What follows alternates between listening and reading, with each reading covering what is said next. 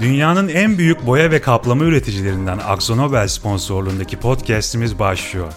Kendini bilime dayalı hedeflere adamış ve gelecek nesilleri korumak için gerçek adımlar atan öncü bir boya şirketi olan Akzonobel, küresel çapta birçok markayı bünyesinde barındırıyor. 200 yıllık tecrübesiyle iç dış cephe boyalarından sanayi tipi toz boyalara, gemi ve yat boyalarından koruyucu kaplama boyalarına kadar tüm ihtiyaçlarınızı en canlı renklerle karşılamak için yanınızda.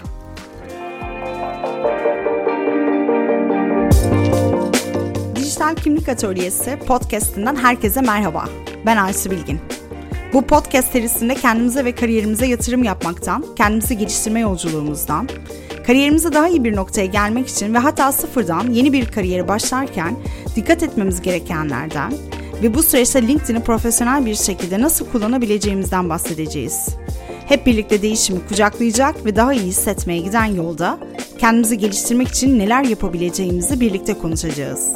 Kimi zaman farkındalığımızdan, konfor alanımızdan, sağlıklı rutinlerden bahsedecek, kimi zaman LinkedIn'i en verimli şekilde kullanmak için püf noktalarından, LinkedIn'e network'ünüzü başarılı bir şekilde nasıl geliştirebileceğinizden bahsedeceğiz. Hazırsanız başlıyoruz. Herkese merhaba. Uzun bir aradan sonra tekrar birlikteyiz. Yaz dönemi umuyorum herkes için çok iyi geçmiştir. Dijital Kimlik Atölyesi'ne hoş geldiniz. Ben Aysu Bilgin.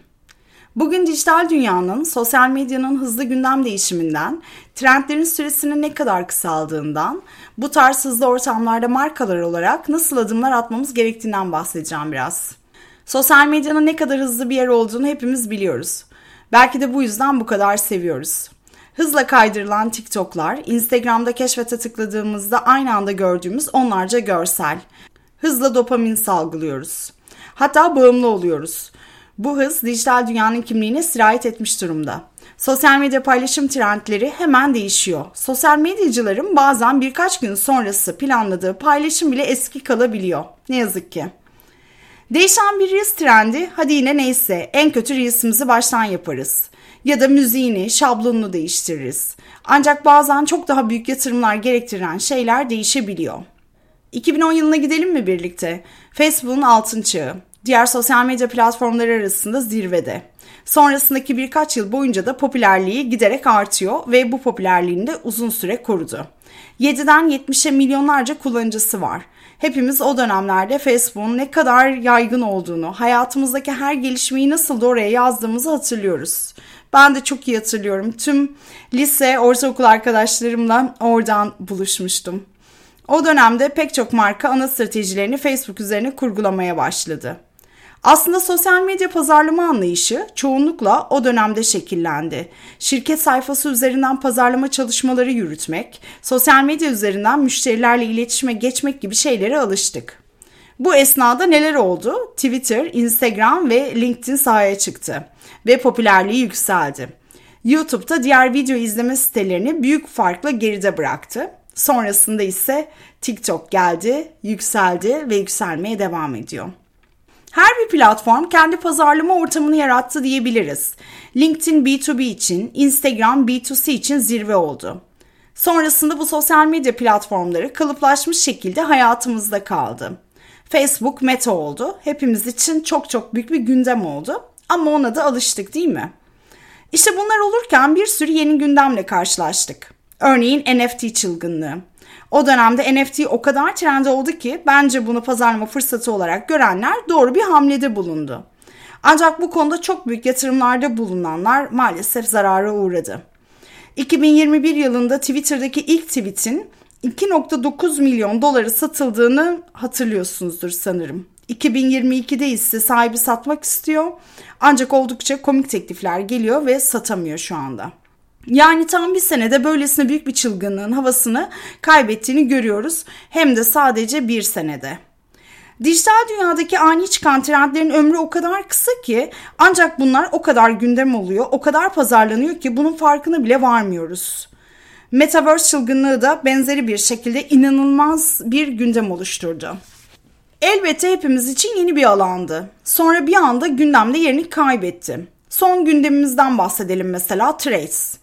Bir anda çılgınlar gibi ben de dahil olmak üzere e, ortaya çıkan Threads'te hemen hesap açtım. E, birçoğunuz da eminim açmışsınızdır. Twitter benzeri Threads'in açılmasının Twitter'da kullanıcıları platformdan soğutan yeni kararlar alınmasıyla aynı anda denk gelmesi de inanılmaz bir durumdu. Threads tarafında bir avantajdı aslında. Ancak kullanım bir hafta 10 gün gibi bir süre içerisinde yarı yarıya düştü. Mesela şu an ben kullanmıyorum artık. Hesap duruyor ama kullanmıyorum. Ortaya ilk çıktığı gün Trace için ajanslardan bütçe isteyen markaları e, görmüştük. Bizde de benzer durumlar oldu. Ancak biz şirket olarak e, yeni çıkan e, bir uygulama, bir platformda önce biraz izleyici olarak kalmayı özellikle marka bazında tercih ediyoruz.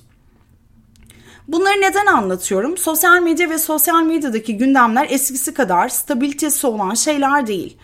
Evet belki ufak paylaşım trendlerini kaçırmayıp hemen o alanda paylaş, paylaşım yapmak gerekiyor.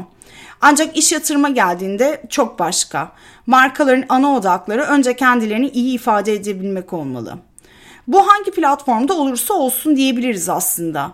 Öncelikle kendilerini iyi ifade eden içeriklere, kampanyalara yatırım yapmalılar.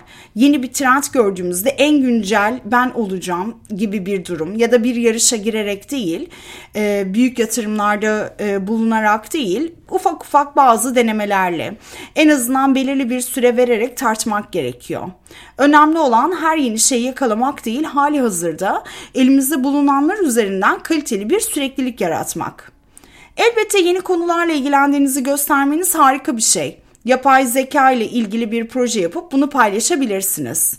Belki Metaverse hakkında ufak bir girişimde bulunursunuz. Hatta ChatGPT kullanımı ile ilgili e, tüyolar da paylaşırsınız. Bunlarda herhangi bir problem yok. E, bu sizi hatta pazarlama alanında oldukça ileriye de taşır. Ancak büyük yatırımlarda bulunmadan önce belirli bir süre vermelisiniz.